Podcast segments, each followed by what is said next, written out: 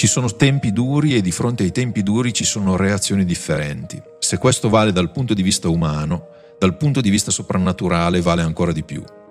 Il popolo nelle tenebre vide una grande luce è la nuova lettera pastorale scritta da Monsignor Guido Gallese, successore degli Apostoli di Gesù Cristo presso la Chiesa di Alessandria. La lettera è rivolta al clero, ai consacrati, ai fedeli laici, a tutti i fratelli di buona volontà e a tutti coloro che cercano la luce, una grande luce.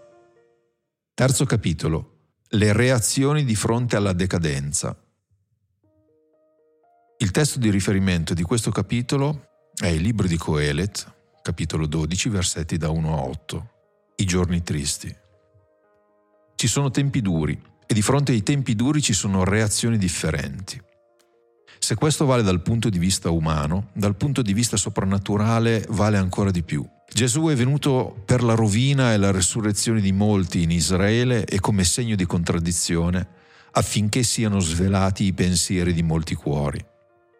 Gesù è il setaccio della storia e delle anime e di fronte a lui e alla sua proposta le reazioni sono inaspettate e insospettabili. E i criteri di queste reazioni non sono soltanto quelli umani. Ti rendo lode, o oh Padre, Signore del cielo e della terra, perché hai nascosto queste cose ai sapienti e ai dotti e le hai rivelate ai piccoli. Il criterio dunque non è l'intelligenza e non è nemmeno la capacità di fare cose buone o di osservare i comandamenti di Dio, il giovane ricco li osservava fin dalla sua giovinezza. Il criterio è la fiducia dei semplici in Dio. È chiaro che di fronte alle difficoltà ci sia chi si scoraggia e chi si fa forza per fare qualcosa. Queste reazioni sono tipiche dell'uomo. Ma Dio ci ha comunicato la sua stessa vita perché ci sono momenti in cui le sole forze umane non sono sufficienti per resistere allo sfacelo che si compie. Basti pensare alla schiavitù di Israele in Egitto, alla distruzione del Tempio e all'esilio. E che dire, rimanendo in campo ebraico, della più recente Shoah? Di fronte alle situazioni ineluttabili, quando le persone vengono annullate, appiattite dalla storia, rimane solo il ricorso alla fede e precisamente al sacerdozio di Cristo che non solo restituisce senso e dignità a quelle situazioni che sono la negazione della stessa dignità dell'uomo e del suo senso, ma eleva la presenza dell'uomo in quelle situazioni assurde a un ruolo salvifico, associato a Cristo. Pensiamo a santi come Teresa Benedetta della Croce o Massimiliano Kolbe, entrambi morti ad Auschwitz. Egli infatti è stato immolato e ha riscattato per Dio con il suo sangue uomini di ogni tribù, lingua, popolo e nazione, e ci ha costituiti per il nostro Dio un regno di sacerdoti e regneremo sopra la terra.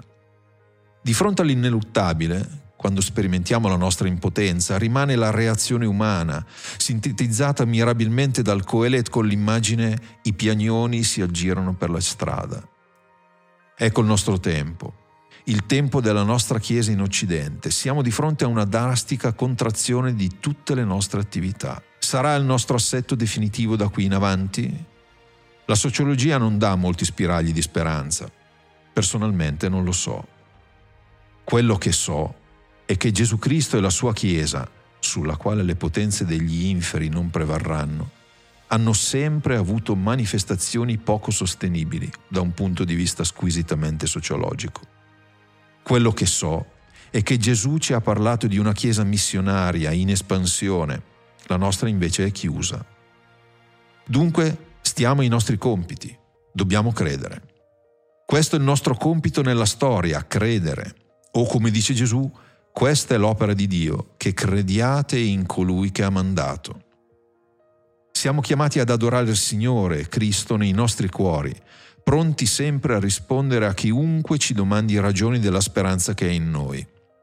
Tuttavia, questo sia fatto con dolcezza e rispetto, con una retta coscienza, perché nel momento in cui si parla male di noi, rimangano svergognati quelli che malignano sulla nostra buona condotta in Cristo. Siamo di fronte alla scelta tra guardare le cose con gli occhi di Dio, ovvero come non si presentano ai nostri occhi, ed è lo sguardo della fede, oppure in modo umano, e allora diventiamo piagnoni che si aggirano per la strada. Il piagnone vede tutto negativo, anche quello che non lo è, perché viene piallato, appiattito dalla ineluttabilità della situazione e non riesce giustamente a trovare una via d'uscita umana. Il piagnone non è uno cattivo, è una persona che non riesce ad alzare lo sguardo verso Dio, che non riesce a porre in Cristo la sua speranza, l'ancora della sua salvezza, non riesce a rimanere ancorato a Lui nonostante ogni avversità circostante. Il piagnone è una persona di buon senso, magari anche intelligente, che si rende conto di come stanno le cose, ma non riuscendo a cogliere in anticipo la via d'uscita di Dio, che è una via di vittoria.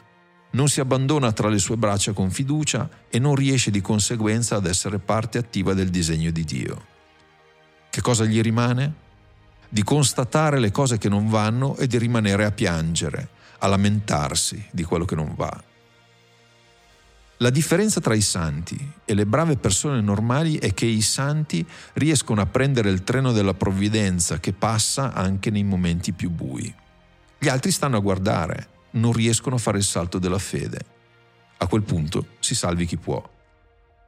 Ma noi sappiamo che la salvezza è un atto comunitario compiuto da Dio e vogliamo dire il nostro sì al disegno ecclesiale, ovvero comunitario, di Dio, che si realizza nella nostra Chiesa.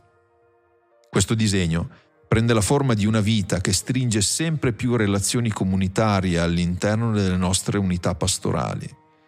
Le relazioni comunitarie o ecclesiali sono quelle per le quali ho un certo numero di persone con le quali condivido quattro cose. La formazione, perseveranti nell'insegnamento degli apostoli, la comunione, che non vuol dire essere tutti uguali, ma vivere un'unione profonda nonostante qualsiasi differenza, lo spezzare il pane, partecipare alla medesima celebrazione eucaristica con una certa frequenza, le preghiere, al plurale, vivere delle occasioni di preghiera insieme. Nessuno nella Chiesa, neppure coloro che esercitano il sacerdozio ministeriale, è esonerato da questo genere di relazione. Perché la salvezza è ecclesiale, in questo senso il motto extra ecclesiam nulla salus acquisisce una luce diversa, meno giuridica e più esistenziale. È per questo che Papa Francesco dice che anche il pastore deve stare dentro il gregge e non solo guidarlo. Il popolo nelle tenebre vide una grande luce è un podcast di La V Comunicazione. Le interviste a Monsignor Guido Gallese, vescovo di Alessandria, sono realizzate da Andrea Antonuccio. La lettera pastorale è letta da Leonardo Macrobio. Sound design di Federico Pieri. Cura editoriale di Enzo Governale.